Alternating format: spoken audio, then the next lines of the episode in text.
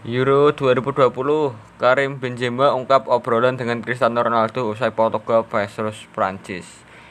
Cristiano Ronaldo dan Karim Benzema berjalan berangkuran ketika selesai babak pertama pertandingan grup F.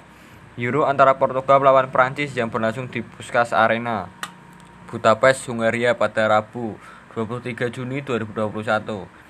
Pemandangan menarik terlihat saat Karim Benzema dan Cristiano Ronaldo saling berbisik usai laga grup F Euro 2020 antara timnas Portugal versus timnas Prancis. Keduanya merupakan mantan rekan tim di Real Madrid. Dan usai pertandingan tersebut, Karim Benzema dan Cristiano Ronaldo saling berangkulan dan membicarakan sesuatu.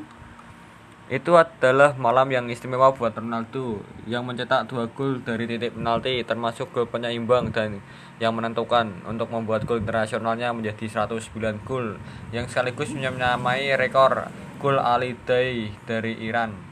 Tidak mau kalah itu juga merupakan momen penting bagi Benzema dengan mantan rekan setim. Ronaldo di Real Madrid itu mencetak gol pertamanya untuk negaranya setelah enam tahun diasingkan. Pasangan ini terlihat sebelum kick off menyeringai satu sama lain. Ronaldo dan Benzema juga terlihat mengobrol di lorong ketika babak pertama terakhir, bahkan bertukar kaos.